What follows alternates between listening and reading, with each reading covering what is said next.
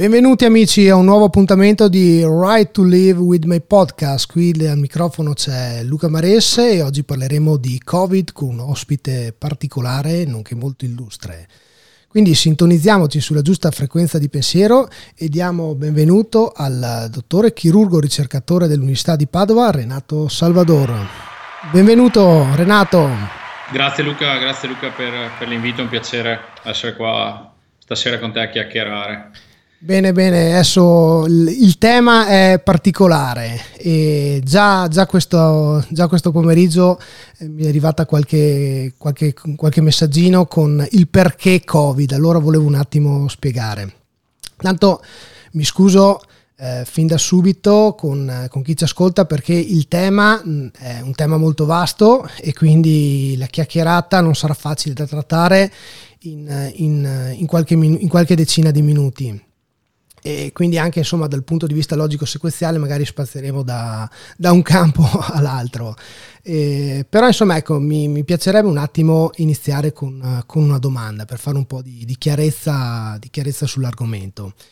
Eh, abbiamo sentito tante terminologie in, in, questi mesi quindi dall'inizio della pandemia del marzo febbraio marzo 2020 e quindi abbiamo sentito parlare di SARS-CoV-2, coronavirus e Covid, ma il, che relazione c'è? Cosa rappresentano Renato? Allora, eh, il coronavirus, questo SARS-CoV-2 è un nuovo virus perché obiettivamente quando è arrivato non si conosceva nulla e la malattia che poi questo virus può scatenare appunto è, è il Covid-19, quello che è stato soprannominato Covid-19.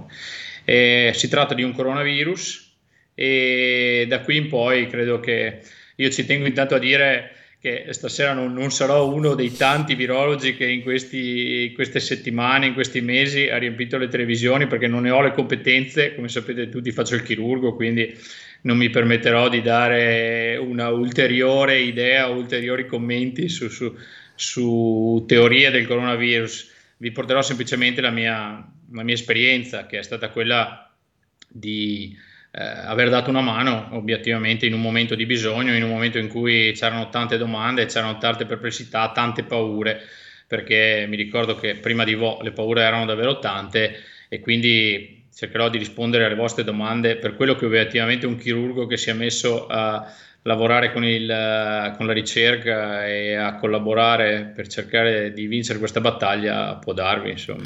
Ecco, ma il, infatti... Il mi sei venuto in mente quando mi si è accesa la lampadina del, del, del, Covid, perché? Perché comunque non hai bisogno di presentazioni, nel senso che il tuo curriculum e, e la ricerca che ognuno di noi può fare in internet sul, su chi è Renato Salvador eh, è vasta, eh, ci sono tantissime partecipazioni a congressi nazionali, internazionali, molti articoli, quindi insomma la chiacchierata che appunto mi, mi, piaceva fare con te era per sfatare qualche mito, nel senso che di coronavirus personalmente non me ne intendo, non sono del campo, ma ne sento veramente di tutti i colori. No? Quindi questa serata sarà anche un po' per andare a fare un po' di chiarezza, non per come hai già detto appunto non per dare chissà quali risposte ma per capire a noi persone normali che non ci lavoriamo con questi, eh, con questi rischi biologici insomma ecco ma la prima domanda appunto perché un chirurgo è andato a Vo?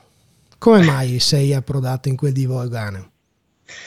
Allora, cioè, la storia cioè, è alquanto anche bizzarra, ma sostanzialmente eh, diciamo che momento, nel momento in cui c'è stato il primo positivo in Italia, in particolare in Veneto, che era quel famoso 21 febbraio, eh, si è subito circoscritta una, una situazione geografica eh, che era il comune di Vo e le successive positività dopo il primo caso che eh, ha permesso, grazie secondo me a due brillanti intuizioni sia del nostro governatore che poi dal punto di profilo della ricerca dell'Università di Padova, di capire che fosse un'occasione unica per cercare di capire e di studiare il virus, una cosa che obiettivamente in Cina probabilmente eh, non era successa ed è poi rimasto un esempio unico al mondo.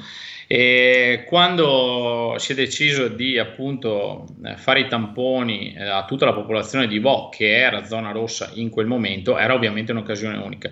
L'Università di Padova, col professor Merigliano, che è il presidente della scuola di medicina, e il professor Grisanti, che eh, era tra virgolette una new entry per l'Università di Padova, perché lui era con noi da pochi mesi, eh, è stato coordinato questo studio eh, da loro due eh, per eh, eseguire appunto il eh, tamponamento di tutta la popolazione di Bauganio e ne sono stati fatti diversi poi a seguire di tamponamenti perché la popolazione era stata appunto come chiusa in una, in una scatola. Quindi non potendosi, eh, eh non potendosi esserci, esserci delle, delle mh, eh, influenze dall'esterno perché la zona, la zona appunto era una zona rossa la coordinazione della scuola di medicina richiedeva che ci fossero delle persone, dei volontari in questo caso, eh, per andare a fare appunto i tamponi a Vo. In quel momento la situazione era veramente... Mh, c'era tanta paura perché domande eh, eh, ce n'erano come ce ne sono ancora tantissime sulla mortalità di questo virus, su cosa sarebbe successo, chi si infettava, quali fossero i sintomi, era proprio l'inizio. Insomma, nella coordinazione, nella fretta di dire eh, abbiamo poco tempo poi, visto che il eh, VO è stato chiuso da poco, eh, bisogna cercare di minimizzare eh, i bias di un eventuale studio perché eh, i positivi erano già ovviamente stati eh, messi in quarantena domiciliare, ma domande ce n'erano tante, i protocolli emergevano da, da, da tutto il mondo uno dietro l'altro, eh, era un'occasione effettivamente più unica che rara come è stato.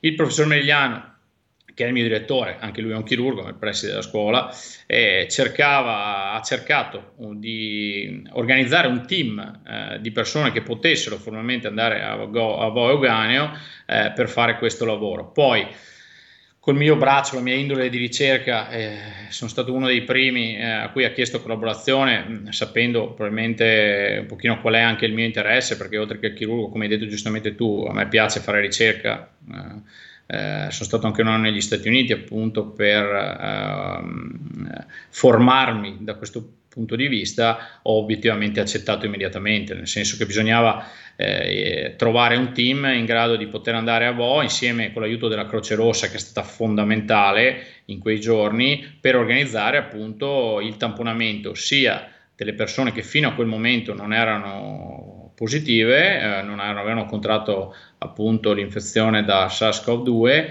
e eh, visitare, intervistare soprattutto perché abbiamo ricostruito tutta la storia di quei eh, famosi eh, 71 positivi che c'erano quando ehm, la prima volta che siamo andati per cercare di capire quali fossero poi eh, appunto i contatti, fossero stati contatti, quali potevano essere le date che riconducevano alla, um, all'infezione, al contagio e cercare appunto nella visita di capire quali fossero i problemi di salute che avevano questi pazienti prima di contrarre SARS-CoV-2, anche per capire poi nell'eventuale mortalità quali fossero le categorie più a rischio.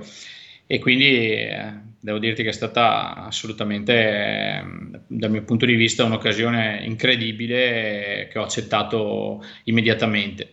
Forse col seno di poi, eh, magari mi ricordo la sera che scendevo da Vo, ho detto mamma dove sono andato perché eh, non, non so, forse non mi ero reso conto neanche io eh, di quello che fosse la situazione. Quando, quando, l'ho vista con i miei occhi, visitando e intervistando tutti i positivi eh, di Vaugane, oltre che agli altri 2300 che quel giorno, quando siamo andati su, abbiamo tamponato, di persone che fino a quel momento potevano essere sane come no, perché poi abbiamo fatto il tampone per capirlo, eh, devo dirti che sì è stata un'esperienza incredibile. Esperienza importante, ma c'è un aspetto che mi piace spesso nelle persone andare a captare e, e a domandare. No?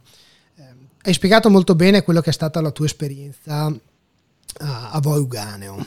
E se per un istante eh, paragoniamo il, la pandemia del coronavirus a una guerra contro un nemico invisibile dove, vi sono, dove eh, vi sono poche certezze e molte variabili, come è affrontato psicologicamente il viaggio di andata e a livello umano e professionale come è stato il ritorno a casa? Quindi eri pronto, sapevi a cosa andavi incontro oppure eh, la professionalità, la tua voglia di ricerca eh, ti ha fatto, tra virgolette, esplorare un mondo che comunque non ti immaginavi? A livello psicologico, come è stata questa andata e il ritorno? Perché spesso eh, da un'esperienza si ritorna magari con un bagaglio più, più colmo, con, oppure magari con, del, con, dei programmi che magari invece non sono riuscito ad applicare. Com'è stata un po' questa esperienza a livello personale? Beh, ti devo dire, ehm, come ti accennavo prima, accettare di andare a Bo è stata.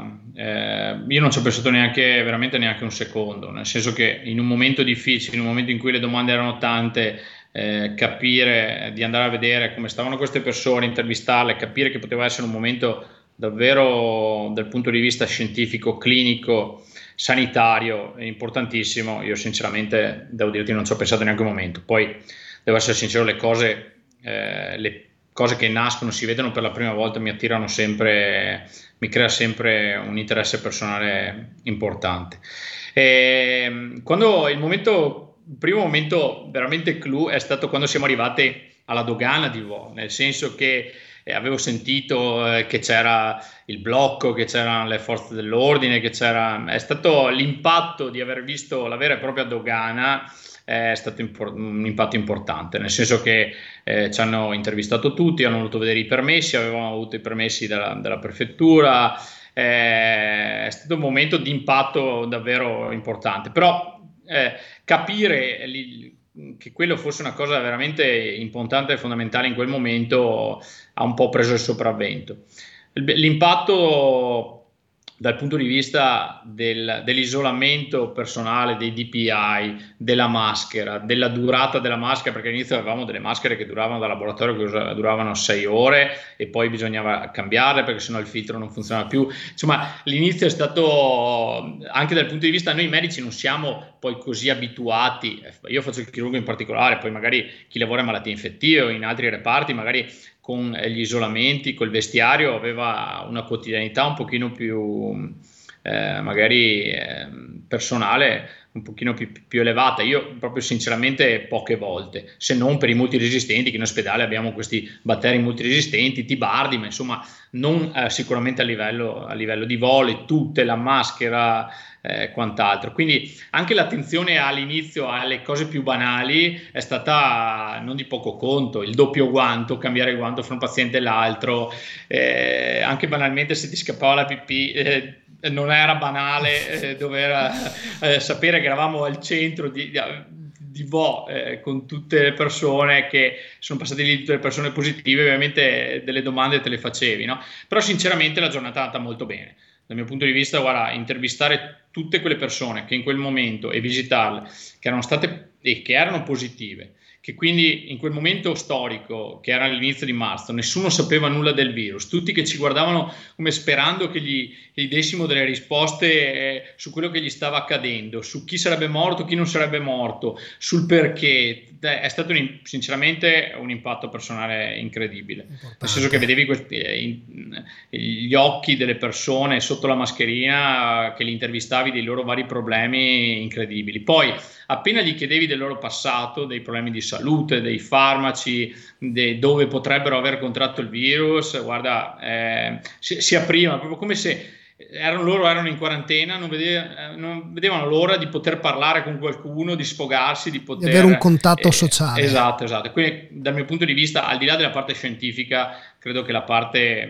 medico aiutante paziente in quel momento sia stata davvero incredibile, davvero incredibile.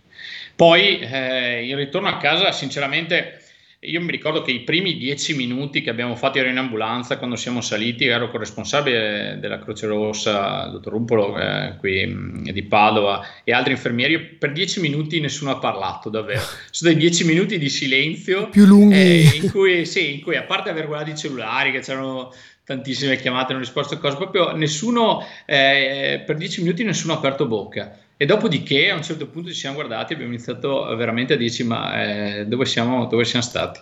Perché mh, mm, era un impatto, credo che mm, prima che non si poteva neanche immaginare, insomma, quella che è stata la, la giornata. Ecco, questa... Devo dirti, sì, il post è stato un po' duro, nel senso che arrivato a casa la sera eh, ho detto, eh, adesso eh, se fossi positivo, se non fossi stato attento, se in questo momento avessi addosso, se ti fai milioni di domande, credo, mi ricordo ho fatto una doccia lunga tre quarti d'ora, questa è la doccia più lunga che abbia mai fatto, e ti, ti inizi a farti le domande, perché credetemi, adesso il modo di contagio, chi muore, chi non muore, tante risposte risposte sono state date, tante cose le abbiamo viste, ma lì a suo tempo eh, davvero eravamo, cioè, cioè, le domande erano tante, la paura era tanta, ecco, obiettivamente. Ecco, prima hai parlato anche di procedure quindi nuove, quindi un'applicazione di metodologie probabilmente diciamo nuove appunto per una, per una pandemia, quindi qualcosa di nuovo. Hanno rivoluzionato, comunque cambiato il tuo modo di eh, lavorare, di operare al giorno d'oggi? Beh, questo assolutamente, guarda, eh, l'uso dei DPI, eh, la sanificazione eh, ha cambiato il nostro modo di lavorare in ospedale, assolutamente. Eh, per farti capire, in questo momento è quasi più importante che il paziente prima di andare in sala operatoria abbia il tampone, eh, il risultato del tampone che se no gli esami del sangue in quanto ha di emoglobina, per farti capire, perché diventa una condizione proprio per partire con l'intervento. Per un percorso di sicurezza per tutti, per il paziente ma anche ovviamente per noi.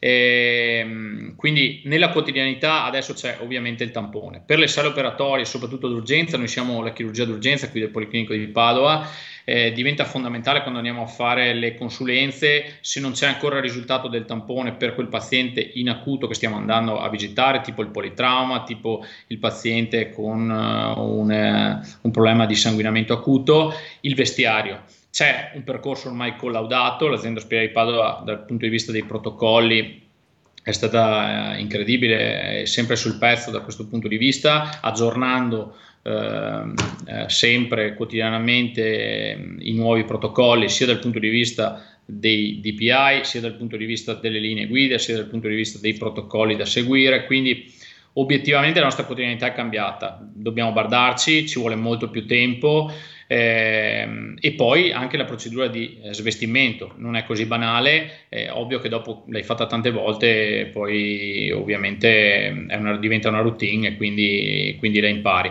però bisogna stare sempre attentissimi perché la minima distrazione, soprattutto quando si va a fare le consulenze o si opera un paziente Covid, eh, davvero può essere poi una conseguenza, può dare una conseguenza, insomma, ecco, senza ombra di dubbio.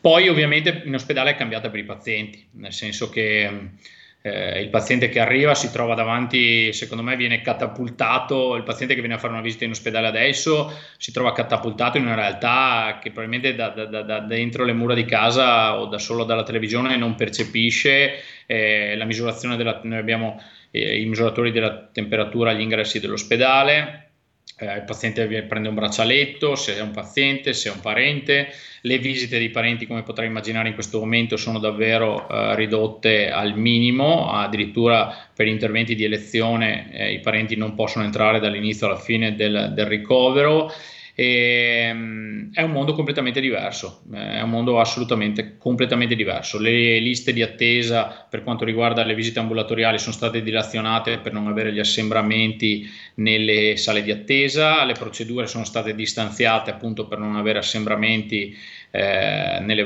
per le varie prestazioni e eh, conseguentemente, come capisci, i pazienti devono, tra virgolette, adesso adattarsi a una nuova sanità. Eh, perché questo è. Sì, infatti adesso premetto una cosa, eh, durante queste, queste, interviste cerco di fare una scaletta per avere anche un filo un po' logico da, da trattare, ma mentre stai parlando mi viene in mente poi eh, una cosa molto importante che è l'aspetto del, del contatto. No? Hai mm. parlato appunto adesso di, di, braccialetti per i pazienti via dicendo. Eh, storia mh, raccontata da un amico non più tardi di qualche giorno fa che purtroppo ha perso, la, mo- ha perso la, la, mamma, la mamma anziana che comunque è morta per una malattia importante che comunque è contagiata. Il Covid, il Covid ha contribuito. E la cosa più straziante che mi ha raccontato è il fatto della mamma che, che gli chiedeva al telefono vieni, portami via e lui purtroppo non è riuscito ad accedere alla struttura di Belluno, non l'hanno lasciato entrare. Non più tardi del giorno dopo è uscito sul Corriere della Sera eh, il fatto che hanno varato comunque un protocollo anche per malati terminali di Covid, per i pazienti, per avere un contatto in questi ultimi momenti che eh, se, lo, se pensiamo è una cosa inimmaginabile il fatto di avere un caro che se ne sta andando, una persona cara e, e non poter neanche esserla vicino. Penso che questo, ecco, mentre parlavi mi è venuto in mente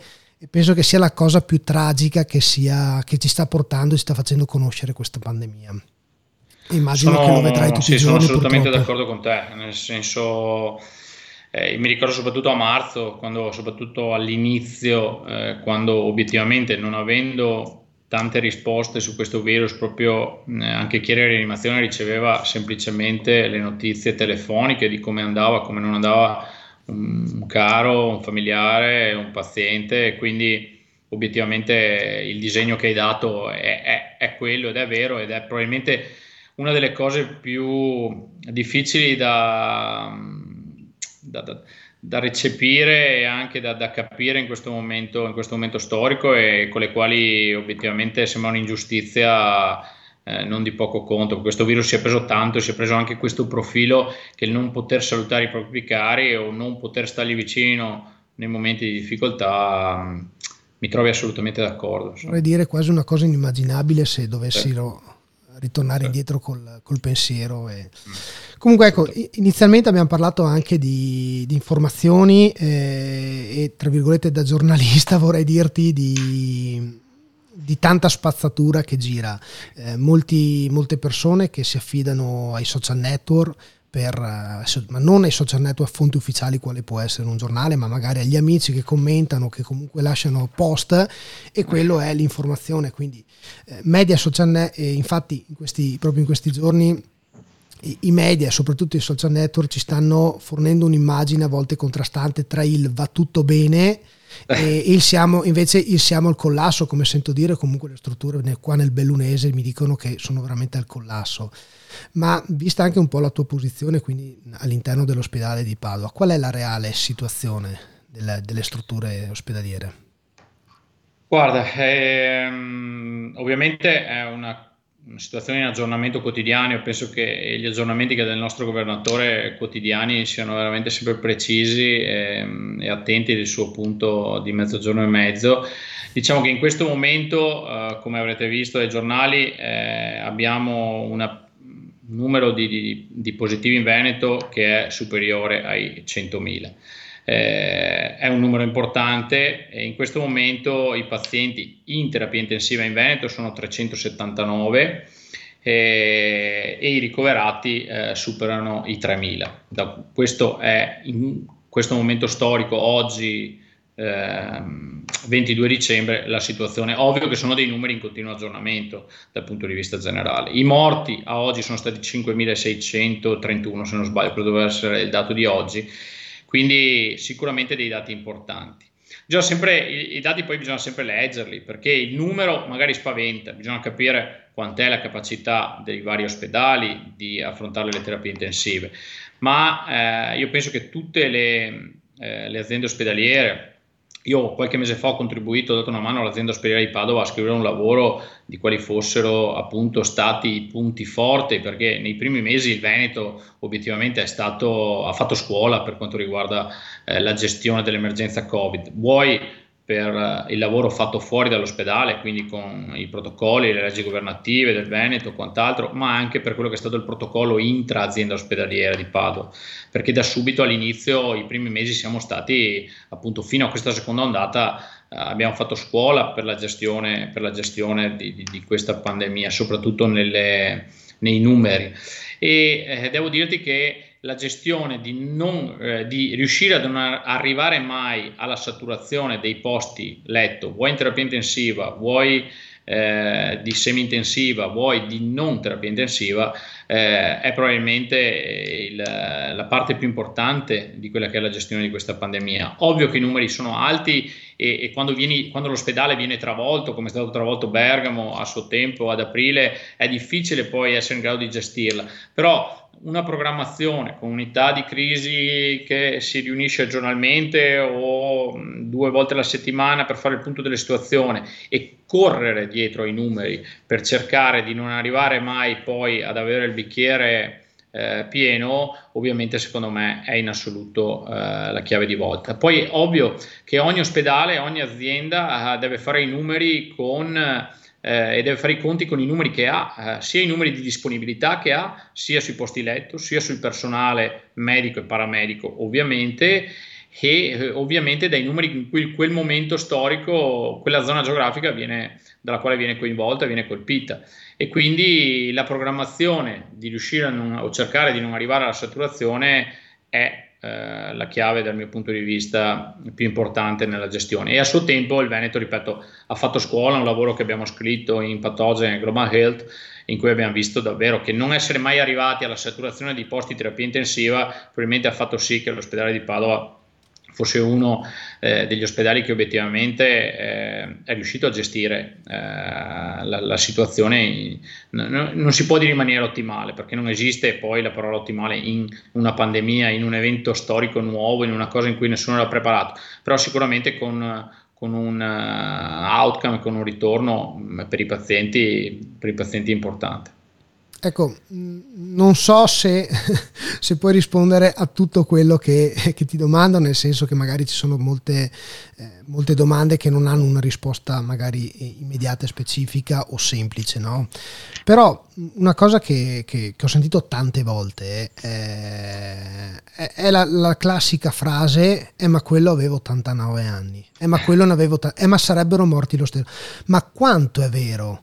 che senza il coronavirus tutte queste persone sarebbero morte comunque e non sarebbero tra virgolette a casa con i propri familiari perché è una frase che ogni volta che arriva anche quando eh, l'ULS pubblica anche l'ULS 1 Dolomiti pubblica le proprie informazioni su eventuali decessi positivi e così se c'è qualcuno attorno la critica principale è ma sarebbero morti lo stesso quanto è vera questa affermazione?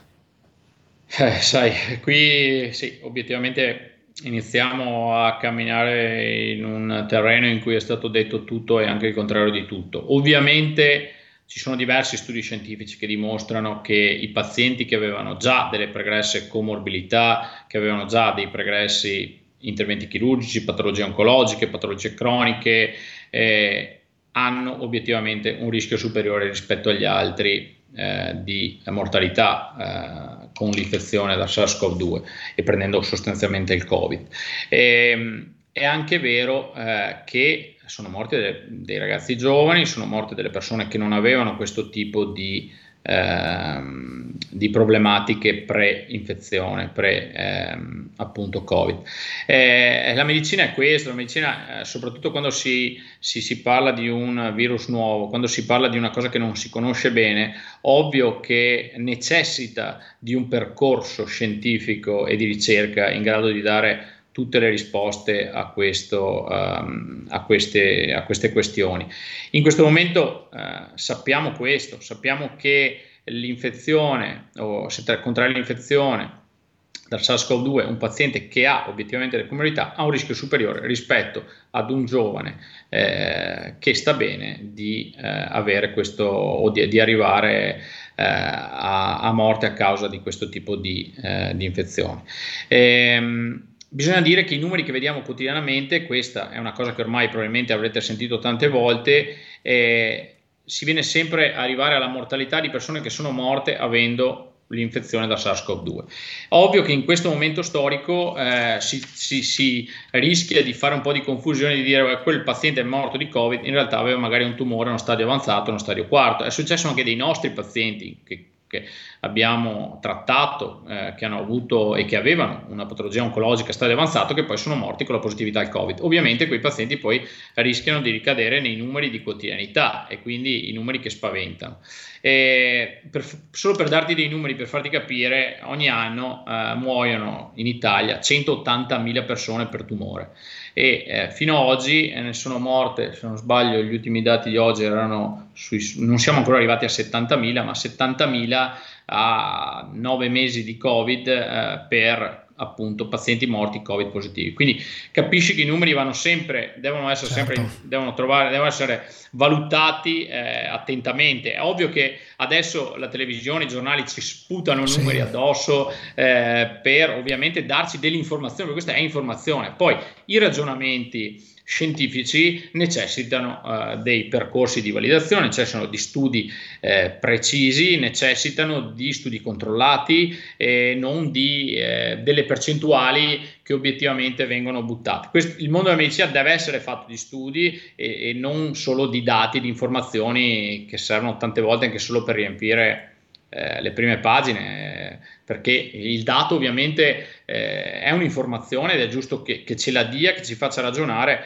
poi ovvio che per dare le risposte a tutte le domande che abbiamo e che avremo e che verranno sul Covid, servono assolutamente degli studi certo. sui quali ragionare. Ecco, un'altra, un'altra bella domanda che, che è un'affermazione che circola anche questa spesso tra le persone comuni che insomma non vivono nell'ambiente sanitario.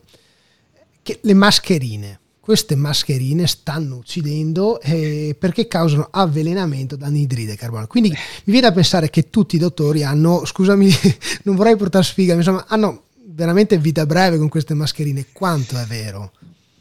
Assolutamente no.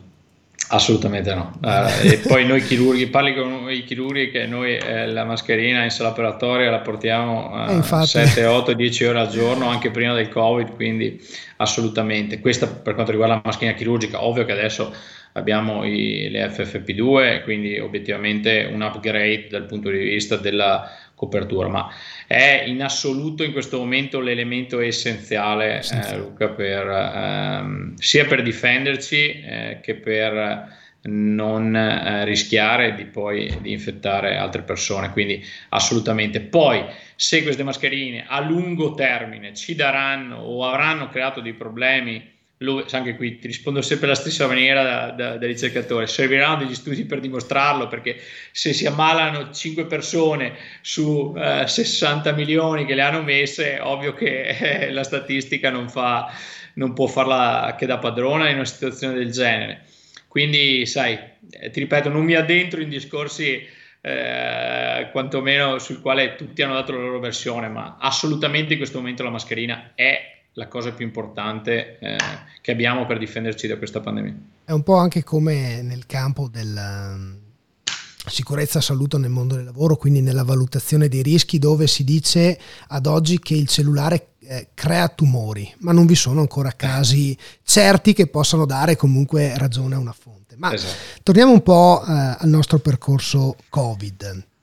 Allora, una pandemia iniziata all'inizio nel 2020 e, e proprio oggi nel Corriere della Sera Grammellini eh, scrive queste bellissime frasi.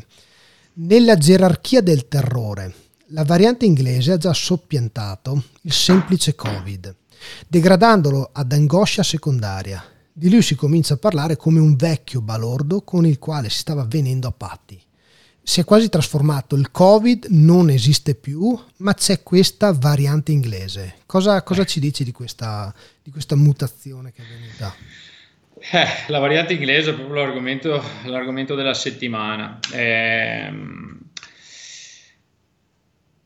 per adesso posso dirti quello che conosciamo a oggi. Ovvio che eh, le informazioni eh, possono, quello che dico oggi, domani può già non andare già. bene eh, se ovviamente dei, degli nuovi studi eh, ci daranno una mano a scoprire qualcosa di più, ma è quello che normalmente è successo a tutti parlando di Covid eh, da, da, da, febbraio in avanti. Però obiettivamente a oggi posso dirti questo, che eh, sì, la variante è stata obiettivamente identificata. E, ehm, non è né più letale né più aggressiva da quello che si può vedere ad oggi. Dopo, ripeto, ovvio che servono degli studi prendendo le persone che hanno contratto questo tipo di variante. È una variante eh, in cui mh, obiettivamente si è riscontrato delle variazioni sulle proteine di questo, di questo virus, quindi c'è stata una mutazione, sembra essere più trasmissibile, ripeto essere sembra perché stiamo paragonando eh, il Covid per nove mesi a una variante che, della quale stiamo parlando solo da qualche giorno, da qualche certo. settimana, probabilmente non è nata negli ultimi giorni, ma sta girando da qualche settimana in più, però ripeto, sono solo notizie che noi riceviamo sia dal punto di vista scientifico leggendo le banche dati che obiettivamente da quello che ci dicono anche i governi eh, su quello che è questa, questa variante. Quali sono le ipotesi che sono state fatte su questa variante? Che ripeto, non è più aggressiva, sembra avere a oggi, 22 dicembre, semplicemente una, um, maggior, un maggior rischio di trasmissione eh, con uh, chi per chi appunto contrae questo tipo di infezioni. Le ipotesi sostanzialmente, Luca, sono tre a oggi. La prima è um, uh, questa variante sia nata in un paziente immunodepresso che ha avuto per lungo tempo l'infezione prima di guarire e eh, nel suo percorso sia di trattamento per la sua immunodepressione che nel tempo di latenza che c'è stato appunto uh, nel suo organismo del, del, virus abbia avuto, ci sono state delle piccole variazioni e che poi ovviamente lui l'abbia trasmesso.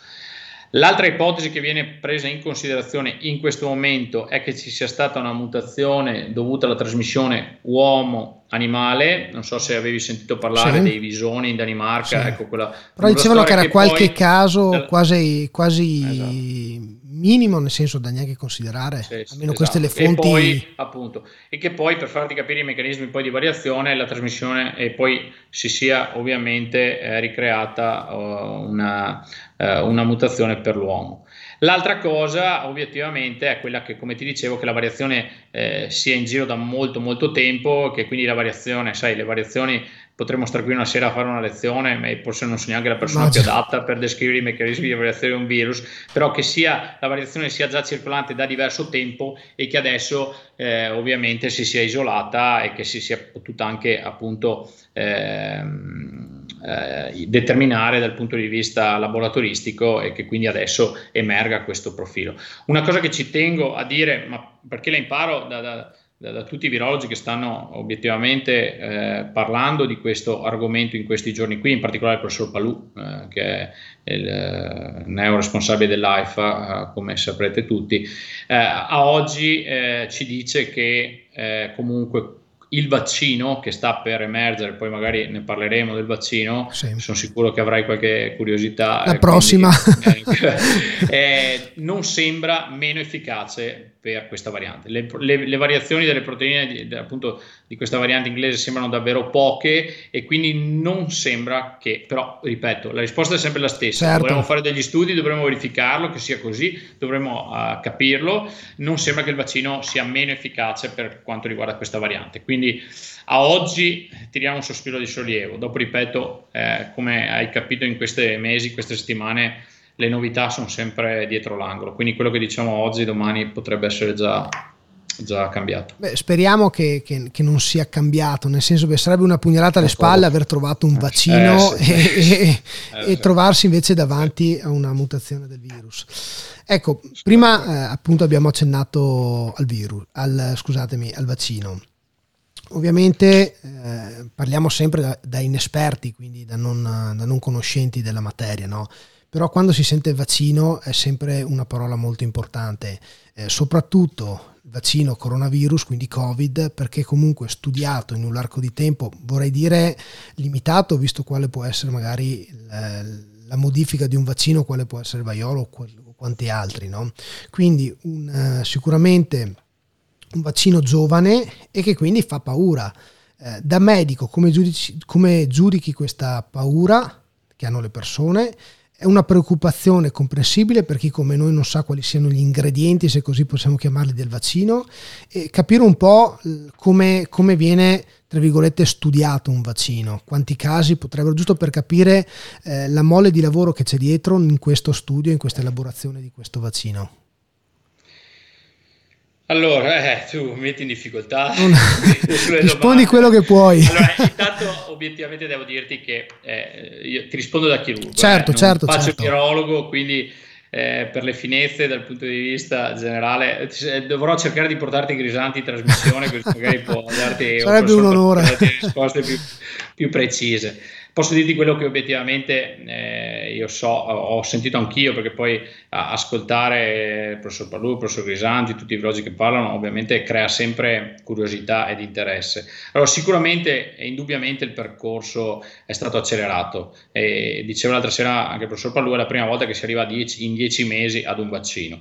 Questo però non vuol dire assolutamente che si siano saltati degli step, perché gli step per la validazione di eh, di un vaccino sono sostanzialmente dopo una fase iniziale in cui eh, si, inizia, si, inizia, a conoscere eh, il microorganismo, si fanno degli studi in vitro per stabilire qual è la composizione dal punto di vista quantitativo e qualitativo di un vaccino ideale per conoscere appunto il nemico, eh, si, eseguono, eh, si segue quella che viene fatta poi la sperimentazione clinica. No? Eh, si fa una, prima una sperimentazione preclinica che include studi in vitro e anche su modello animale e poi si arriva alla sperimentazione clinica che è formata sostanzialmente da quattro fasi. Cercherò di, di essere il più chiaro possibile anche per Giusto i per capire, sai, eh, come, esatto. come, funziona. Le prime tre, eh, le prime tre fasi eh, servono appunto, eh, sono quelle che precedono l'autorizzazione, servono appunto per capire, eh, in particolare gli studi di fase 3,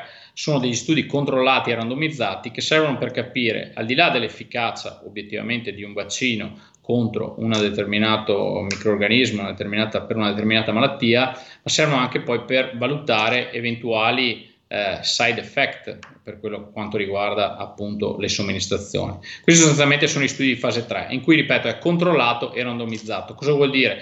Controllato vuol dire che c'è un gruppo controllo, randomizzato vuol dire che chi riceve o se, se, lo studio viene fatto tra vaccino e placebo, chi riceve il placebo, chi riceve il vaccino non viene deciso, viene sorteggiato e quindi è casuale ed è obiettivamente l'evidenza scientifica più importante che abbiamo in medicina in generale per eh, dimostrare l'efficacia di un trattamento, di un farmaco, di uno studio. E questo obiettivamente eh, è stato fatto.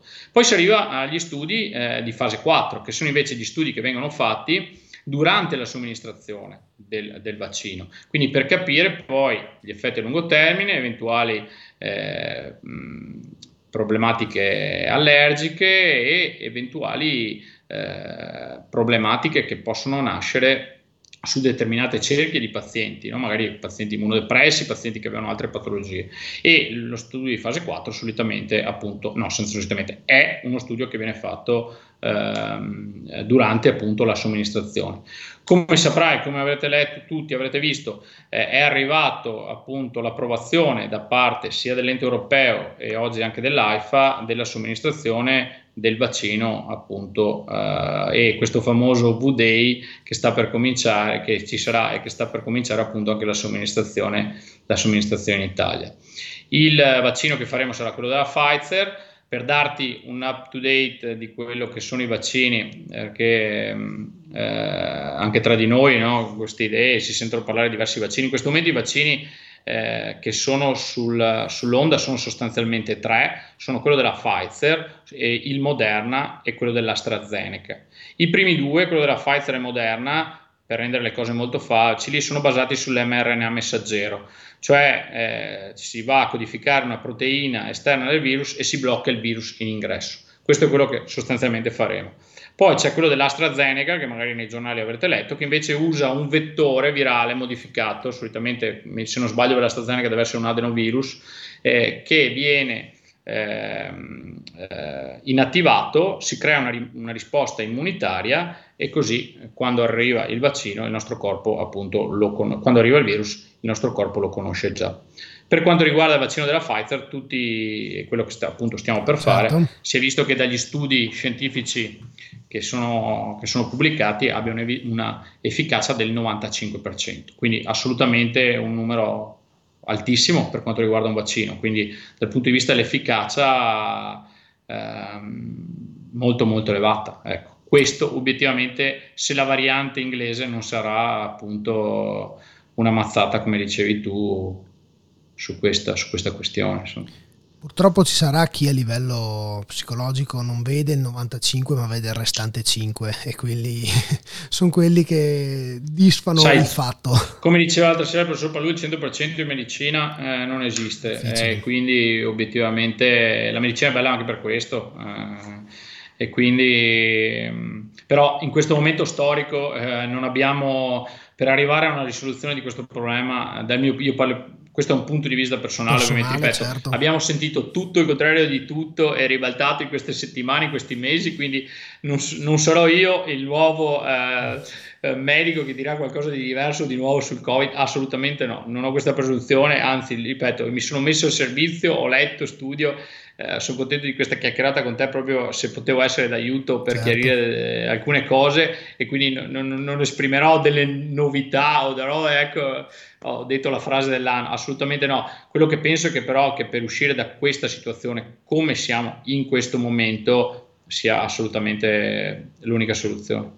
Guarda, visto anche le tue ultime affermazioni, eh, lo voglio ricordare per chi ci ascolta, questa chiacchierata non serve per trovare qualcosa di nuovo, ma perché semplicemente a livello personale mi piace avere una fonte che col virus comunque ci ha lavorato, ci lavora e fa parte del settore, piuttosto che insomma leggere informazioni qua e là dove, ripeto, eh, adesso ne arriva un'altra domanda, sai, a livello di fake news che poi eh, personalmente non ho trovato riscontri, quindi volevo un tuo parere. Notizia dall'Oriente, dove appunto la Cina eh, dicono de, che hanno sconfitto il virus, quindi sono tutti vaccinati, non c'è più un positivo. Fake news e, o realtà? E se è realtà, come ha potuto applicare protocolli così efficaci da sconfiggere il coronavirus in un tempo così breve, vorrei dire?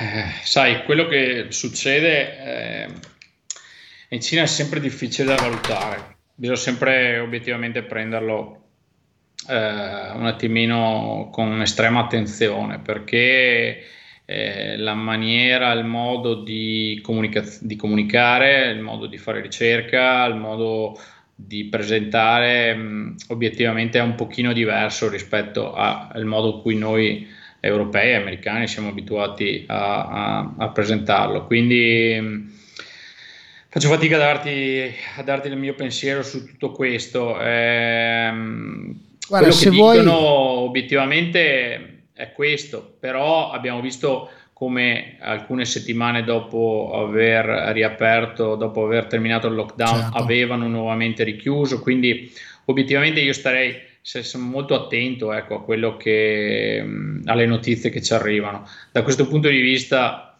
eh, ripeto, faccio un po' fatica a crederlo, ecco, sinceramente. Allora, adesso abbiamo eh, Matteo Bottero Boz, che ha una domanda.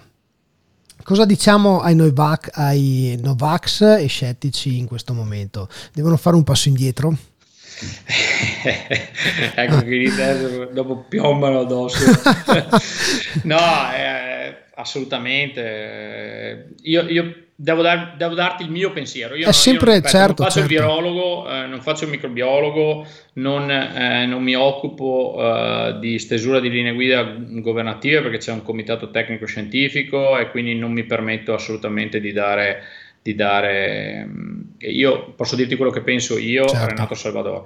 E devo dirti che in questo momento non c'è, come vi dicevo prima, una risposta diversa uh, a oggi uh, per poter uscire da questa situazione in cui ci troviamo in questo momento. Perché chiunque di noi ad aprile-maggio non, non, avrebbe mai pensato no? di, di, arrivare a Natale in questa situazione qui. Io penso uh, davvero, non, non lo credeva nessuno, non lo sperava nessuno, però i numeri poi durante all'inizio dell'estate facevano ben pensare, poi obiettivamente è arrivata la famosa seconda ondata, quindi in questo momento eh, come da, da bellunesi diciamo sempre è come chiudere le porte della stalla quando i buoi sono scappati. No?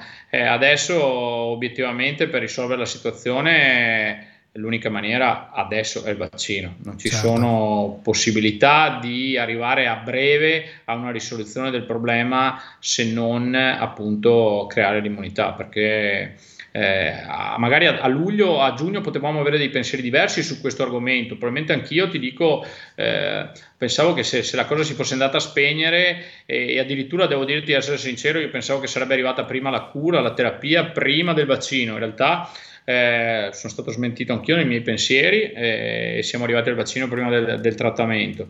E, mm, in questo momento storico, Luca, eh, per uscire da questa situazione, io credo davvero che il vaccino sia l'unica strada. Mm. Ecco, mm, a proposito dei vaccini, eh, mi piace pensare anche che comunque la tecnologia degli ultimi anni permetta anche un'accelerazione nello studio del vaccino. Quindi se una volta si parlava di decenni per perfezionarlo, vorrei dire che insomma il tempo passato eh, la tecnologia sicuramente ha aiutato. Quindi se poi le fonti ufficiali come i medici, quindi coloro che hanno a che fare in questo campo, eh, lo consigliano, io penso che non ci sia nient'altro da dire. Insomma, ecco. Assolutamente, sono d'accordo con te. Poi ripeto, certo che il percorso è stato eh, indubbiamente accelerato, perché come vi ho detto prima è la prima volta che si arriva a un vaccino in dieci mesi eh, come eh, abbiamo letto, eh, è che in questo momento ehm, la, la, necessità primaria è uscire, ma per tutti, sia, sia, sul profilo sanitario che sul profilo economico che sul profilo della nostra quotidianità. Eh, questa è diventata assolutamente una necessità, una priorità e quindi io credo che... Ma anche per un benessere ah. psicologico, perché comunque penso che lo stress di questi mesi eh, influenzerà parecchio il nostro vivere e le nostre relazioni future. Quindi Assolutamente, d'accordissimo Poi, con te. Io, come dicevo la sera a Fetre, che mi hanno dato il premio Sport e Salute, penso che eh, chiedendomi dal punto di vista di insegnante, perché eh, come sai certo. mh, insegno anche per la facoltà di medicina, nel corso di chirurgia generale, qual è stato l'impatto del Covid nel modo di insegnare? Eh, bisogna, noi abbiamo bisogno di tornare eh, nelle aule, abbiamo, sia per i bambini delle elementari che per, le, per, tutti i livelli di, di, istruzione, perché il rapporto, si parla sempre del rapporto medico-paziente, ma c'è il rapporto insegnante studente che dal mio punto di vista è fondamentale. Eh, quando siamo a lezione ci accorgiamo se un, un, uno studente poi eh, individuiamo che faccia fatica perché eh, il viso, lo sguardo ti fa capire se chi ti sta ascoltando sta capendo o se ha dei problemi a capire quello che stai dicendo. Eh, in questo momento manca perché facendo le lezioni le facciamo telematiche, noi usiamo Zoom come piattaforma per l'università, ovviamente tutti con la telecamera spenta, tu non riesci a capire se l'ora e mezza, due, tre di lezione sei in grado di, o sei riuscito a dare il messaggio che volevi dare facendo istruzione. Questo il rapporto insegnante, eh, alunno, studente eh, è, è, fondamentale e in questo momento viene a mancare e secondo me è una delle parti fondamentali che si è preso questo virus proprio anche per la generazione che in questo momento eh, non sta facendo l'istruzione che abbiamo avuto fino ad oggi tutti. Sicuramente l'istruzione si può fare ugualmente perché la lezione classica si, può, si riesce a fare, eh, la parte didattica, l'input riesce a darlo, però nel rapporto insegnante o capire se i tuoi studenti stanno recependo eh, o hanno problemi nel tuo modo di esporre, perché ognuno, ognuno di noi ha il modo di fare la didattica, eh, in questo momento manca essere preso, questo, questo serve. Ma, guarda, a me viene in mente nei mesi passati, durante il lockdown, eh, mio figlio di sei anni che mi chiede papà perché non posso uscire, perché non posso andare all'asilo con i miei amici?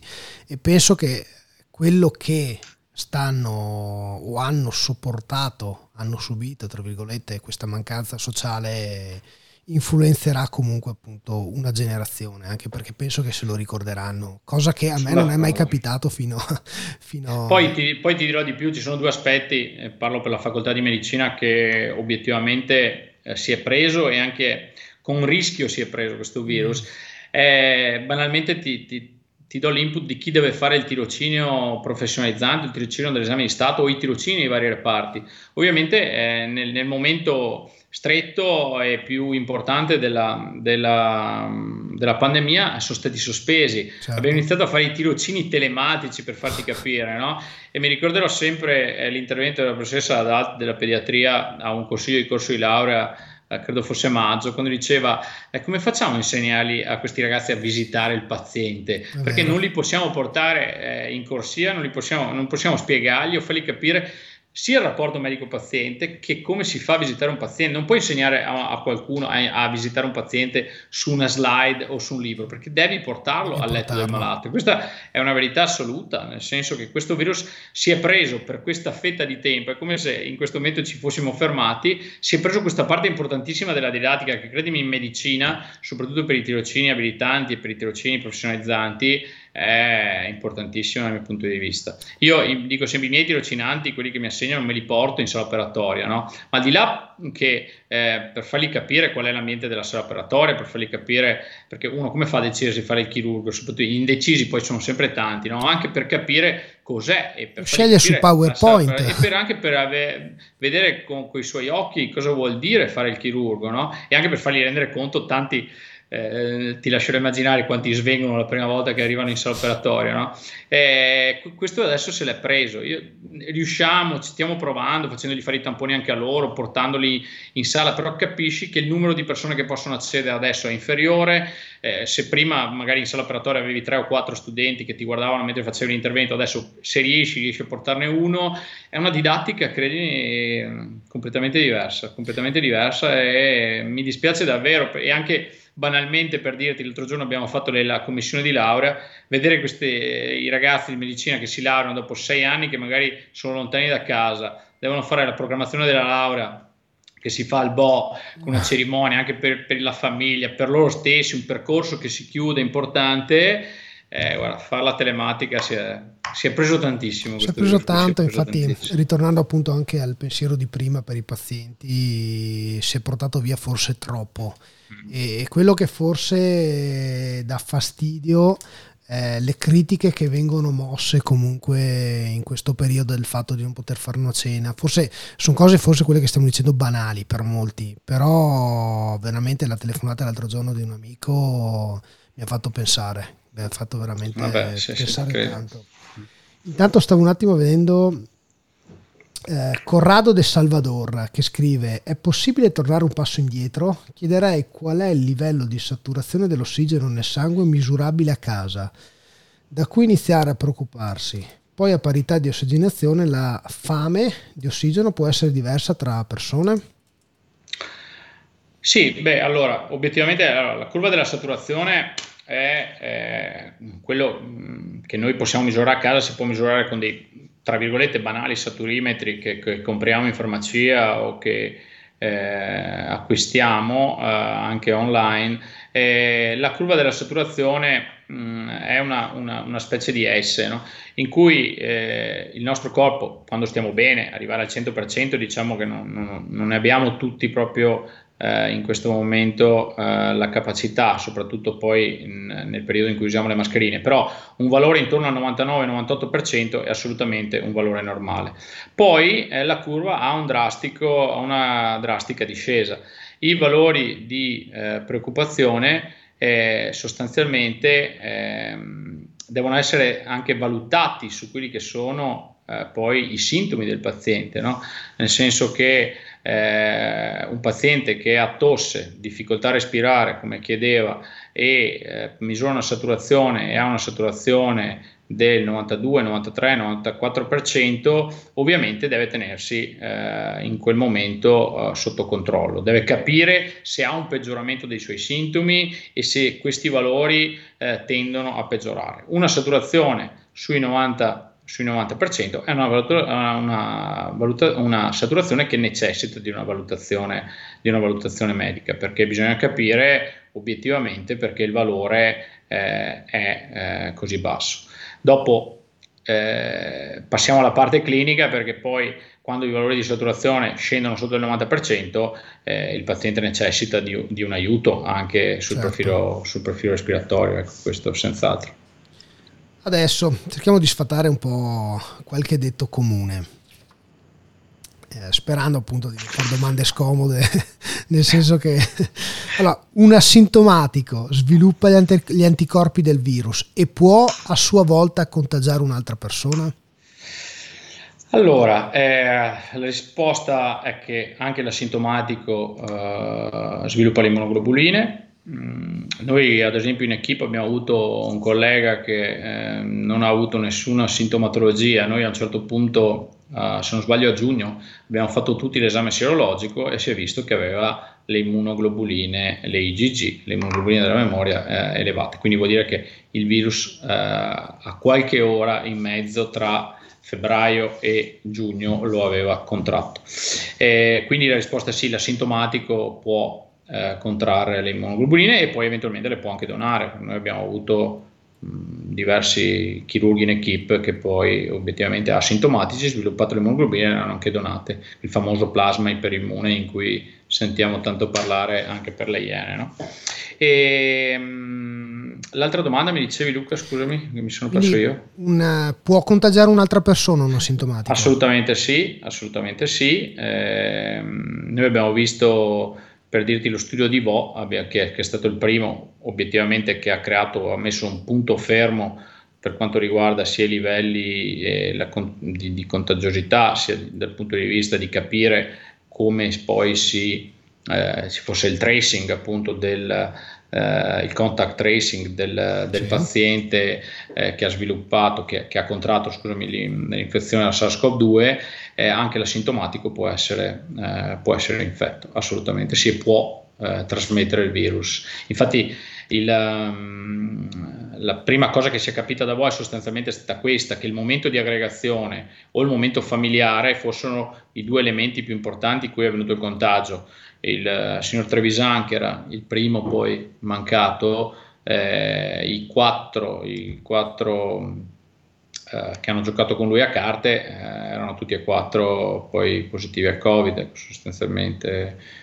Eh, mentre nel nucleo familiare mangiare insieme, dormire insieme, marito e moglie, eh, obiettivamente questi sono uh, i rischi, anche se si è asintomatici, i rischi ovviamente, i metodi di trasmissione sono sostanzialmente, sostanzialmente questi i più, i più pericolosi, anche i più comuni, quelli che abbiamo visto appunto, appunto da voi. Appena si abbassa un attimo la guardia, eh, purtroppo questo è il rischio, ecco, sostanzialmente. Rischio. Non è che guardi in faccia nessuno. Poi ti dirò, è successo anche marito e moglie, mai stato mm, positivo il marito, positivo la moglie, mai successo eh, e non è invece avvenuta la positività. Mm, certo, ripeto, in medicina al 100% non esiste, eh, fatica poi a dare una risposta del perché, perché solitamente quando parliamo di questo, eh, io ho dormito con mia moglie positiva per due settimane e non mi è successo niente. Eh, sì, eh, può, tutto può succedere, o uno la, magari l'infezione l'aveva già contratta lui e quindi lui si è negativizzato nel momento certo. in cui la moglie si è positivizzata, quindi le risposte possono essere le più svariate, ecco, sostanzialmente per questo, però quello che sappiamo è questo. Ecco, Luana mi anticipa, mi ha anticipato con un, con un commento la domanda. Eh, dopo aver contratto il virus, quanto si rimane immuni? Nel senso che ho trovato qualche, qualche persona positiva che mi ha detto, ah ma faccio io quella cosa, tanto non ho più problemi, non posso più prenderlo. Quanto è vero? Allora, eh, la durata è di qualche, di qualche mese, eh, noi, anche noi abbiamo avuto un caso di una ripositivizzazione eh, di un collega eh, al Covid. Eh, solitamente, per quello che sappiamo, ripeto, perché i pazienti li stiamo studiando ancora da febbraio eh, a oggi, sono passati nove mesi, dieci mesi, ma sostanzialmente eh, le risposte, le domande ancora, che dobbiamo darci sono ancora, sono ancora tante. Eh, le IgG solitamente eh, hanno una, una, durata degli anticorpi mh, di, 4, di 4 mesi circa, ecco, sostanzialmente. Poi si vede, è proprio una curva che inizia poi a scendere, che va eh, al rovescio come crescita rispetto invece all'IgM che sono eh, quelle immunoglobine che abbiamo e che troviamo elevate quando abbiamo nel momento in cui abbiamo appunto l'infezione da Covid con il tampone, con il famoso tampone molecolare positivo. Ecco. Quindi eh, direi qualche mese. Qualche mese, ma non c'è... Direi quattro mesi. Ecco. E stiamo arrivando verso il termine, Renato, poi non ti portiamo via altro tempo, ma... Eh, va, è un piacere, una chiacchierata.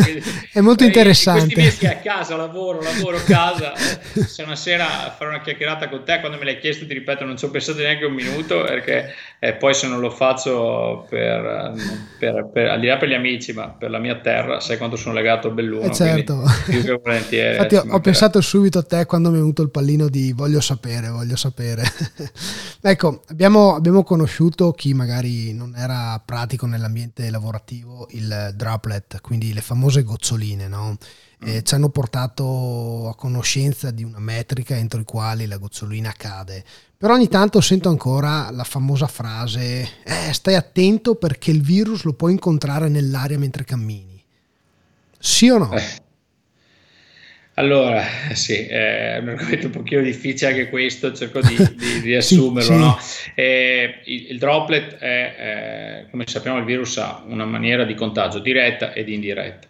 Dal punto di vista generale, il droplet, quindi il parlare eh, vicino eh, a una distanza inferiore al metro con una persona che ha contratto eh, il virus da Covid, eh, da SARS-CoV-2, eh, può essere e è uno dei eh, meccanismi con cui si può eh, contrarre il virus. E, ehm, da un punto di vista generale la mascherina ci protegge da questo profilo, quindi l'essere eh, protetti grazie alla mascherina da un certo punto di vista eh, è un aiuto, è una, uh, un meccanismo che ci permette non di azzerare, ma di diminuire eh, il rischio eh, di, contra- di, appunto, di contatto eh, tramite il droplet, di contagio tramite il droplet. Ovvio che il droplet sono appunto queste gocciolini che girano nell'aria, quindi l'importanza di arifi- creare una buona eh, sanificazione, di areare i ehm, locali dove soggiorniamo, magari con riunioni per chi le fa ancora dal vivo, perché sicuramente ci sono eh, non c'è sempre la possibilità di fare le telematiche, certo. di avere un riciclo d'aria importante, è fondamentale proprio perché quando parla una persona senza la mascherina, il rischio del droplet è sempre nell'aria. Però se uno la mascherina la usa, anche questo rischio va via via diminuendo. Poi ti dirò, ehm, il profilo probabilmente più pericoloso, eh, perché come dicevi tu, eh, il nemico silenzioso, invisibile, eh, fa, la fa da padrona, sono le superfici, no? la necessità di sanificare, di pulire, di igienizzarsi le mani, è una cosa assolutamente è la cosa fondamentale, perché poi il deposito eh, di, di, sia dei droplet che poi delle nostre mani, delle secrezioni, di quant'altro, è sulle superfici, è l'altra parte fondamentale che non ve la faccio scoprire io perché sono ormai mesi che ci stressano certo. su questa cosa qui, eh, è eh, la cosa più importante da fare e, e credimi, noi in ospedale... Eh, io non so se, se, non metto il gel 100 volte al giorno, ti dico non la metto neanche una volta, è fuori di ogni eh, stanza di, di, ricovero, fuori dagli ambulatori, all'interno dell'ambulatorio, cioè guarda, è proprio la prevenzione, assolutamente. Infatti penso che la prevenzione sia l'unica arma per sconfiggere un nemico invisibile. No? C'è sempre Matteo che boz una domanda. Gino Strada dice che questa storia del virus e infezione andrà avanti due anni, due stagioni, due anni. Come vedi la sanità post-Covid? Le preoccupazioni, le precauzioni sanitarie tipo mascherine diventeranno uno standard? questa bozze eh, perché, beh, tra l'altro Matteo vive in Germania, quindi vorrei, avrei io delle domande a fare com'è in Germania rispetto all'Italia, perché Matteo lo conosco. La prossima no, volta eh, lo intervistiamo, visto che anch'io ho avuto un amico in Germania che quando era a marzo dice ah qua tutto bene, tutto bene, solo che non ci informano, ah, sì, ci dicono di chiudere. Matteo è un ortopedico, si è specializzato adesso in, in Germania, ciao Matteo. E niente, allora assolutamente la sanità post-Covid eh, avrà uno strascico. Eh, lo strascico potrebbe eh, minimizzarsi, ripeto, se il vaccino funzionerà, funzionerà bene e riusciremo ad avere una campagna di vaccinazioni che porterà eh, un abbassamento di questi numeri e questa immunità che a tutti ci serve.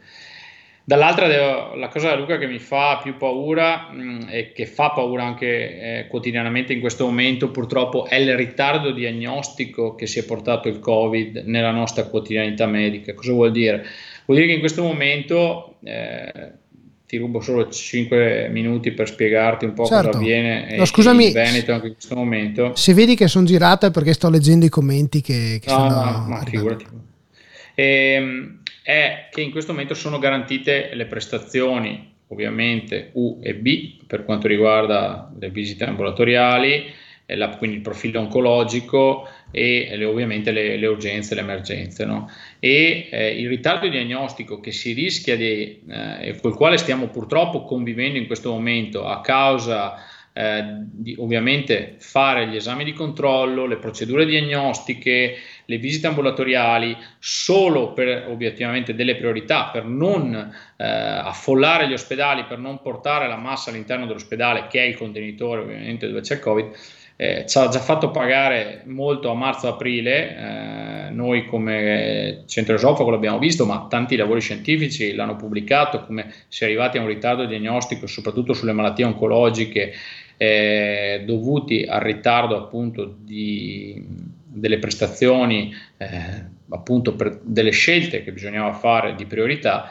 Eh, questo sarà il rischio che, eh, principale. Penso, e spero che Matteo sia d'accordo con me. Non so se in Germania hanno la stessa, eh, la stessa problematica, perché si arriva a diagnosticare un tumore 4-5 mesi in ritardo, perché quella procedura che poteva essere un banale screening era la procedura che ti faceva scoprire un, un tumore del colon o ti faceva scoprire un problema dell'esofago o soprattutto a marzo quando eh, magari uno diceva fatica, faccio fatica a mandare giù il boccone, medico, prendi un po' di farmaci, appena la situazione si, si, sistema faremo la gastroscopia, la situazione si è sistemata dopo diverse settimane, diversi mesi, si arriva a un ritardo di diagnostico ovviamente che rischia per determinate malattie di essere una sentenza.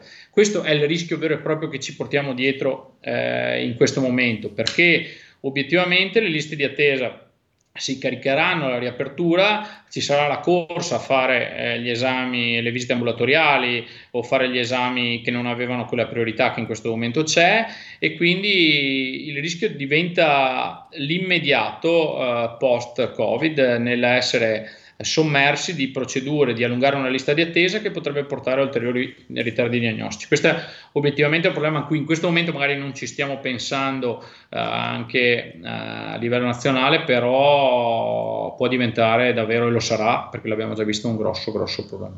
Ecco, Matteo dice appunto che è assolutamente d'accordo, d'accordo con te.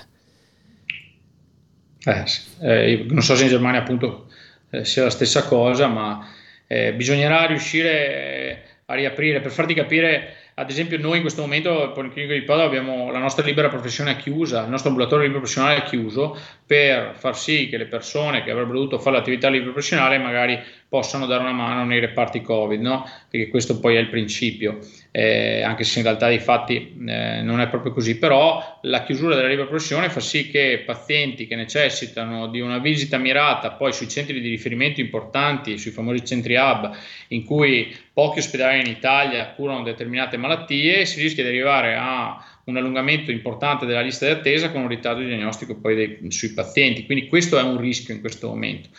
Eh, non so quale possa essere la soluzione perché ovviamente ognuno vede il suo, il suo, la sua peculiarità, certo. il suo campo e quindi eh, cerca di capire, di aiutare per risolvere i problemi che si possono presentare davanti. Però c'è un grosso rischio che è la curva di aumento delle diagnosi in ritardo dopo, dopo il superamento del Covid, davvero.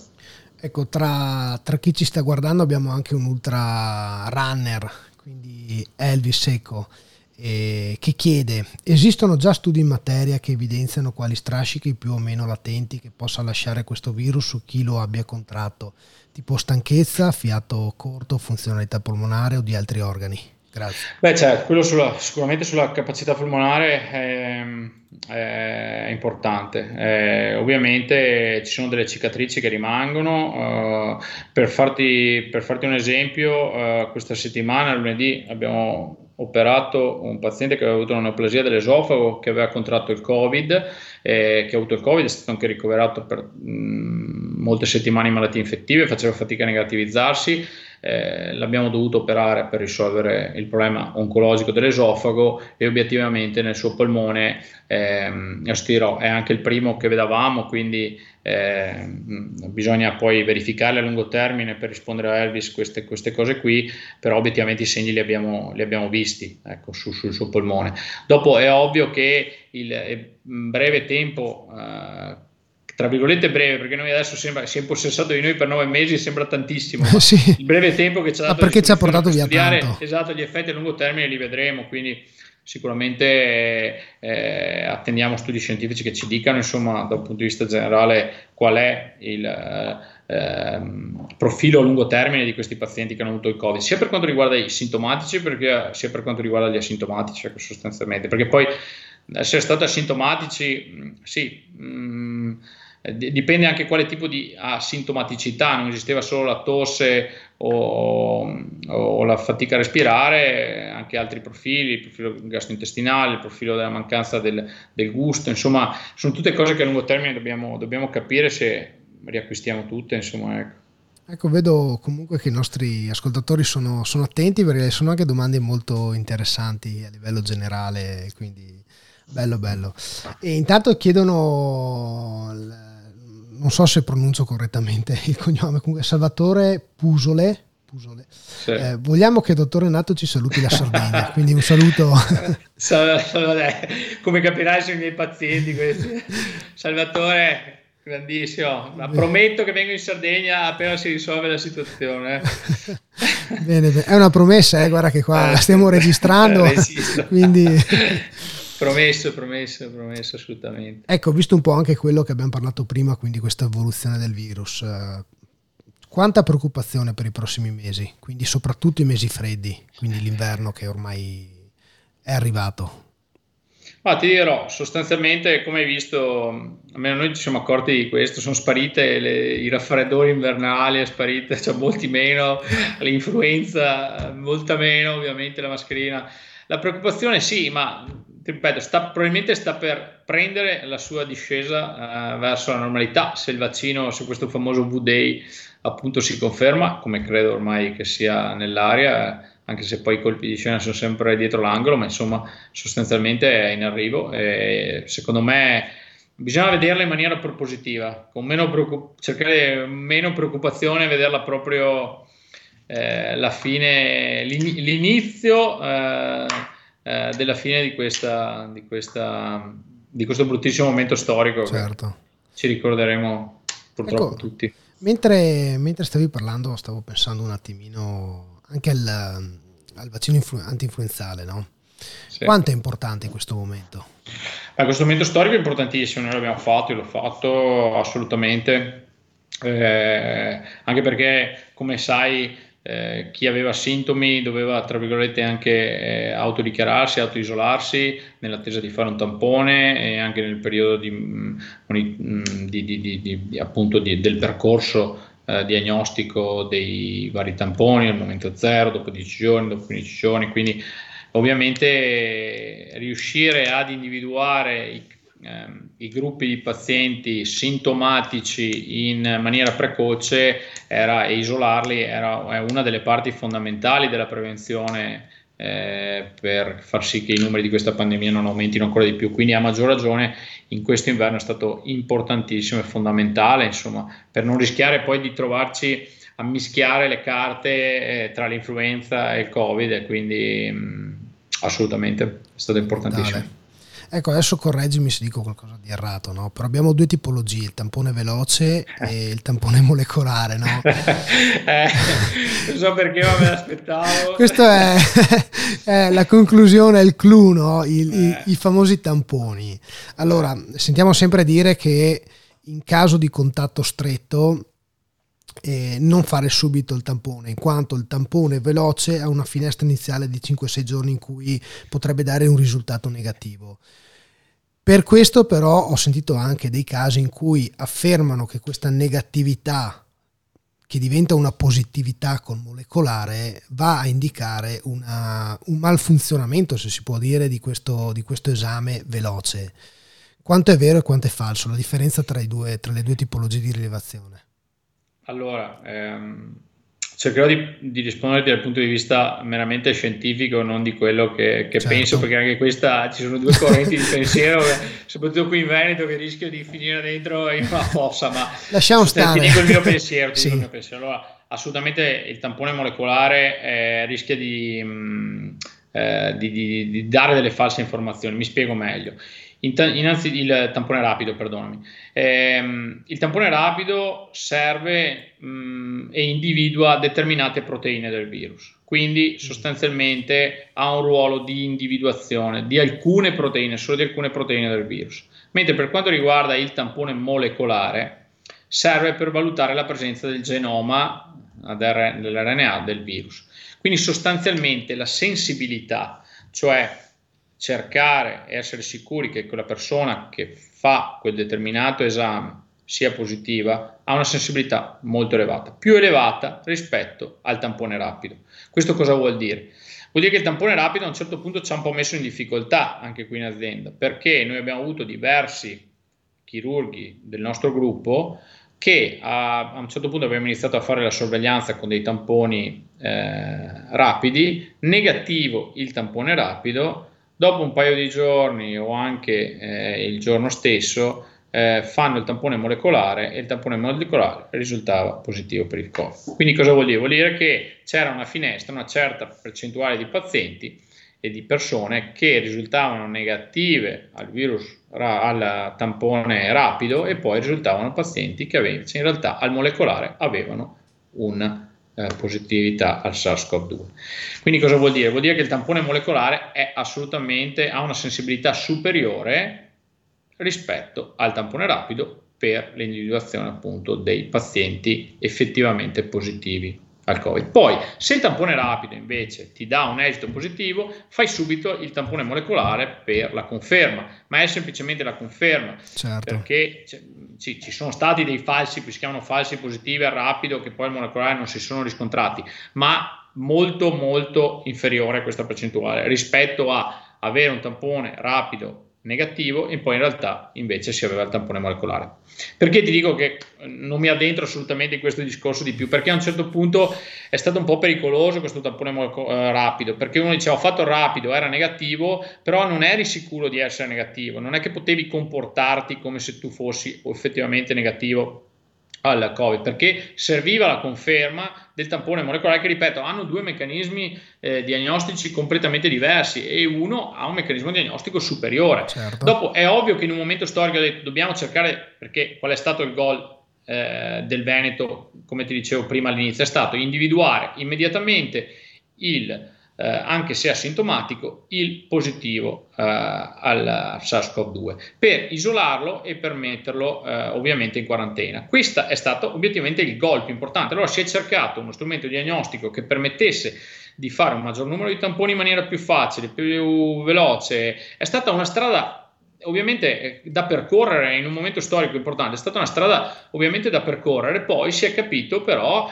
che eh, obiettivamente eh, aveva una capacità diagnostica, chiamiamola così, inferiore rispetto al molecolare. Infatti noi adesso in azienda siamo tornati tutti a fare il molecolare ecco, come, come test. Eh, quindi io il mio consiglio è questo, qui adesso parla, parlo da, da, da Renato certo. a Luca, è questo, che il paziente sintomatico che ha un test rapido negativo assolutamente deve essere testato con, con, un molecolare, perché il test rapido negativo in un paziente asintomatico, in un paziente che ha avuto un contatto stretto di qualsivoglia genere, che quindi crede di aver purtroppo contratto l'infezione, è giusto verificarlo con il tampone molecolare. Questo ovviamente, ripeto, abbiamo sentito virologi, abbiamo sentito tutto certo. il contrario di tutto, a proposito di tamponi, non tamponi e quant'altro. Questo per quanto riguarda, devo dirtelo eh, chiaramente, la mia esperienza sia di VOC che per quello che ho visto in queste settimane è il mio modo, eh, il mio modo di, di, di, di, pensare. Quindi tamponi molecolari. La cosa che ti segnalo che un po' io da Belluno sempre, ripeto, sempre casa mia, quindi eh, telefonate dai bellunesi ne ricevo tantissime, è eh, la, la mancanza ancora probabilmente di un protocollo corretto o che venga osservato un protocollo corretto da, da tutti eh, i medici o da, da, tutti i profili sanitari che si interfacciano con i pazienti sintomatici o, o, o, che hanno avuto un contratto stretto, che è quella di fare questi tamponi molecolari, di mandare un paziente a fare non aspettare che ti passino i sintomi, poi andrai a farlo fra dieci giorni, perché tanto se anche rimani dieci giorni eh, in isolamento non succede nulla e rimani da solo e l'infezione andrà via, eh, non serve sapere se sei stato o, o, non sei positivo, no, perché da quello deriva poi un contact tracing. Se io individuo un paziente che ha avuto e che ha un tampone molecolare positivo, riesco ad andare, o quella persona è in grado di contattare tutte le persone con cui è venuto eh, o ha avuto appunto contatti stretti oppure semplicemente è venuto in contatto in quei giorni è accaduta eh, altri tamponi molecolari che seguono altri tamponi molecolari cioè eh, la teoria dello struzzo di mettere la testa sotto la sabbia con questo virus purtroppo è, abbiamo visto è un fallimento. Bisogna assolutamente individuare chi è stato il positivo col tampone molecolare e chi è il positivo col tampone molecolare. Adesso appunto che hai parlato del, dello struzzo, una cosa che mi dispiace è quando sento qualche conoscente, qualche amico, qualche, qualche persona che appena sente e appena sa di, aver, di essere stato a contatto magari in maniera anche importante con un positivo, la prima cosa che fa è non dico niente. E penso che eh, questo no. sia negativo e controproducente appunto per quello che è la, il nostro vivere quotidiano, insomma, ecco, e mette a rischio soprattutto la sicurezza di tutti noi a questo punto. Ah, guarda, sono d'accordo con te ed è credo che il primo insegnamento di, che mi ha dato Vo è stato proprio questo. Mi ricordo che il giorno dopo ho detto assolutamente se uno è venuto a contatto con qualcuno che sa che ha, è positivo al SARS-CoV-2 deve dirlo immediatamente, deve andare a tamponarsi perché isolare il prima possibile il contagiato è assolutamente, è stata ed è una delle chiavi più importanti per la lotta a questo virus. Eh, qui nella storia vi- ci sono tanti virus, no? quando si parla di virus magari si pensa all'HIV, si pensa a altre certo. cose, uno dice eh, anche per privacy, io non lo voglio dire, eh, però obiettivamente le forme di contagio di determinati virus che fino adesso hanno raccontato, sono state parti importanti della storia, erano dei meccanismi di contagio completamente diversi. Questo è importantissimo saperlo. Al di là per se stessi, ripeto, perché sembra anche che contrarre il Covid sia una sconfitta o bisogna catechizzare le persone che lo contraggono perché ecco sei stato poco attento, sì. ecco, puntargli subito il dito addosso. Assolutamente no tu hai detto una verità, è un killer silenzioso, è un nemico silenzioso, scusami perché non mi piace la parola killer, certo. un nemico silenzioso, è un nemico silenzioso eh, purtroppo invisibile col quale bisogna cercare di eh, combattere. E i meccanismi di difesa sostanzialmente sono questi, se qualcuno ha dei sintomi deve dirlo immediatamente, se è venuto a contatto con qualcuno che poi si è saputo che aveva il covid deve dirlo immediatamente al suo medico di base o a chi lo segue. E immediatamente capire se anche lui è positivo oppure no con il tampone molecolare. Infatti ecco, lo, lo, ripetiamo una volta in più per chi ci sta ascoltando, anche perché eh, passi a sua volta il verbo. Assolutamente. Eh, la prevenzione è l'unica arma che abbiamo. Esatto. Non abbiamo la possibilità di indicarlo con un dito, di nasconderci, non ha senso. La prevenzione, quindi la possibilità di, di tracciare un contatto e via dicendo, è l'unica veramente mm. forma di difesa che abbiamo in questo campo. Adesso c'è anche i parenti che iniziano a scrivere, quindi una domanda da Gianna Maressa. Mi sembra di aver capito che i bambini sono meno soggetti a prendere il virus e comunque quelli che lo prendono si negativizzano con più facilità rispetto agli adulti.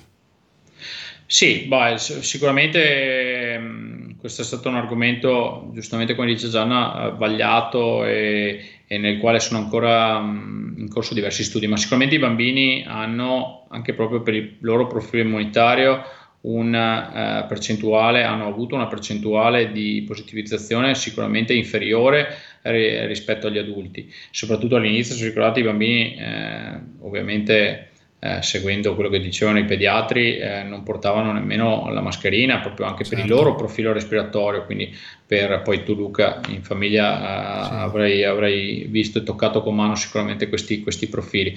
ed è giusto quello che dice, quello che dice Gianna, è una cosa però che andrà ovviamente capita e vista anche su questa famosa variante inglese che, che, che, che che ci sta obiettivamente toccando in questi giorni qui, perché oggi, ad oggi questo che, che ha detto lei è assolutamente corretto, eh, speriamo lo continui così anche nelle prossime settimane, veramente speriamo. Bene, direi che coi tempi siamo giusti, perché quando ho chiamato Renato chiedendo appunto la possibilità di questa chiacchierata, gli ho detto guarda, 20-30 minuti, la differenza con stasera che ci abbiamo aggiunto un'ora.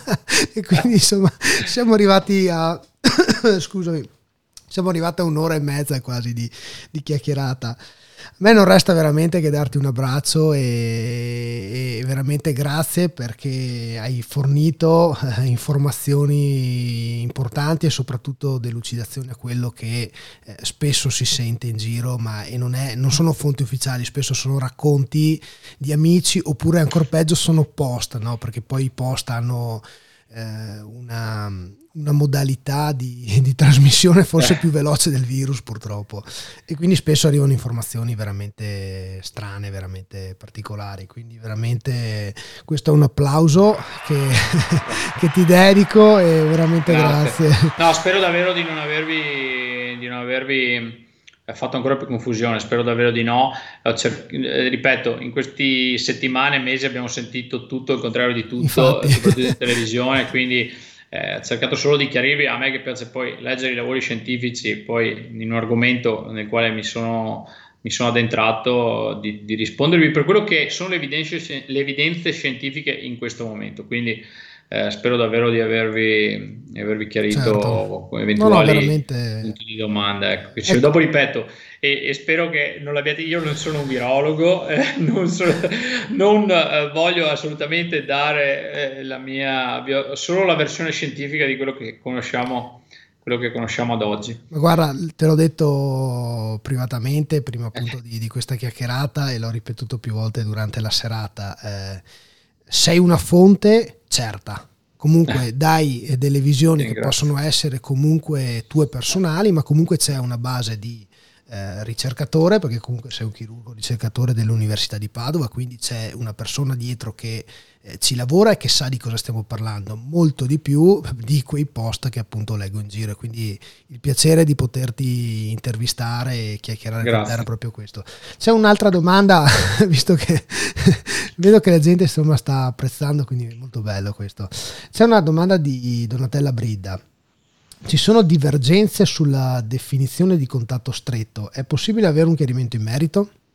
Sì, certo, assolutamente. Allora, per quanto riguarda il contatto stretto, anche questa è stata una definizione che ha cambiato un po' strada facendo, però eh, essere stati in contatto eh, con una persona all'interno di una stanza per più di 15 minuti eh, viene considerato un contatto stretto, questo è il motivo per cui anche noi eh, ad esempio per dirti le riunioni del mattino che facevamo la riunione di team no, abbiamo deciso poi di sospenderla la facevamo telematica facevamo la riunione di team telematica via zoom per inquadrare i casi ricoverati durante la notte e quant'altro proprio per evitare perché erano riunioni che duravano più di 15 minuti che ci sia un contatto appunto eh, della durata dal punto di vista del tempo eh, inferiore ai 15 minuti. E l'altro ovviamente un uh, colloquio senza uh, mezzi di protezione, quindi senza le mascherine, eh, inferiore eh, al metro.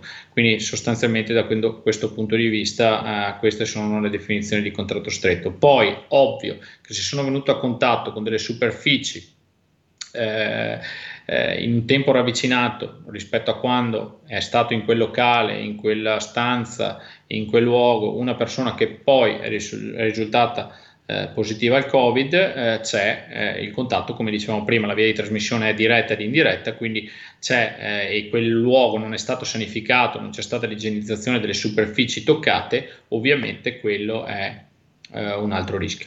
Ovviamente tutto potrebbe essere minimizzato in una tella se usassimo uh, tutte le precauzioni mm, che, che, che, vengono uh, ormai che, sulle quali veniamo stressati quotidianamente, giornalmente, la mascherina, i, l'igienizzazione delle mani, a un certo momento sono usciti anche i guanti, ovviamente, stato, eh, insomma, il percorso è un po' cambiato, però eh, queste sono a oggi le definizioni appunto di contatto stretto. Ottimo, Renato, arrivano tanti ringraziamenti per, eh, per la, la chiacchierata. Grazie È stato un piacere davvero. Ho, ho, cambiato la mia postazione da dove di solito faccio le chiamate, ho, ho messo l'albero di Natale in sfondo. Siamo in tema. Anche per augurarvi eh, a te Luca, poi eh, a chi ci ha seguito un buon grazie. Natale, visto che purtroppo di persona, visto che eh, le nuove regole non potremo vederci come al solito per farci gli auguri, eh, davvero che sia un buon Natale per quanto possibile, ovviamente in attesa di un 2021 migliore, perché sicuramente sarà migliore di questo. Migliore ma non più positivo, perché bisogna stare attenti. Ma sai che allora, giusto per, per, terminare la chiacchierata, mentre stavi parlando, mi sono venuti in mente, scusa, prima di iniziare a parlare, iniziare questa chiacchierata, mi sono venuti in mente due, due momenti. Il primo è che un po' più di un, di un, anno e qualche mese fa, eh, non, tu, non, non, tutti sanno di cosa andremo a parlare, ma insomma ecco, eh, avevamo fatto una festa che era quella di Via Piave, dopo anni che veramente quella via non, non aveva più la sua festa, quindi la ricordo e mi dispiace quando è arrivato settembre, mi è proprio dispiaciuto insomma non, non poterla ripeterle e l'altra è il perché è iniziato a fare il medico. Mi ricordo un qualcosa, un IR, medici in prima linea, qualcosa, ecco se vuoi raccontarci un po' perché Renato ha fatto liti, quindi uno può immaginare esatto. tutt'altro rispetto a quello che fa oggi, no? IR. No. No, vabbè, adesso dopo qualche schiavo lo sputtanamento, poi ma detto questo, no, sai anche tu che la mia idea di fare il medico c'è sempre stata, poi seguendo le orme familiari avevo deciso di fare l'istituto tecnico, ma l'idea di fare il medico. Poi l'idea di fare il chirurgo, nel momento in cui mi sono iscritto a medicina, volevo fare il chirurgo e ho avuto la fortuna di poter fare il chirurgo perché credimi che col sistema poi attuale, ma in generale di, di, eh, di regolamentazione delle scuole di specialità e degli esami di specialità non è così automatico neanche poter fare quello che uno in realtà vuole fare. Quindi mi ritengo assolutamente un fortunato di poter fare la cosa che in assoluto che faccio tante fatica tante volte a chiamarlo anche lavoro, quindi mi, mi ritengo fortunato a poter fare quello che mi piace fare. Infatti immagino che la cosa più bella sia quella svegliarsi la mattina e dire che bello vado al lavoro. Esatto, Nel senso esatto. perché facciamo realmente qualcosa che piace.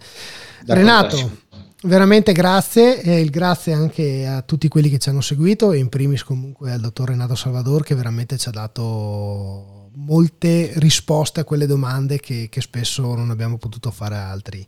E niente, eh, ricordo per chi ci ha ascoltato e per chi magari in un futuro vuole riascoltare questa chiacchierata, potete trovare tutti i podcast al link podcast.lucamares.it oppure per chi utilizza Spotify eh, al link Spotify con la y finale.lucamares.it, mentre il video dell'intervista verrà caricato su youtube.lucamares.it. Tutti questi sono indirizzi veloci per raggiungere i vari canali. Renato, Grazie di cuore Luca. Un applauso un per piacere. il tuo percorso e grazie un mille a e a presto. Buon grazie. Natale, ciao. Grazie a tutti.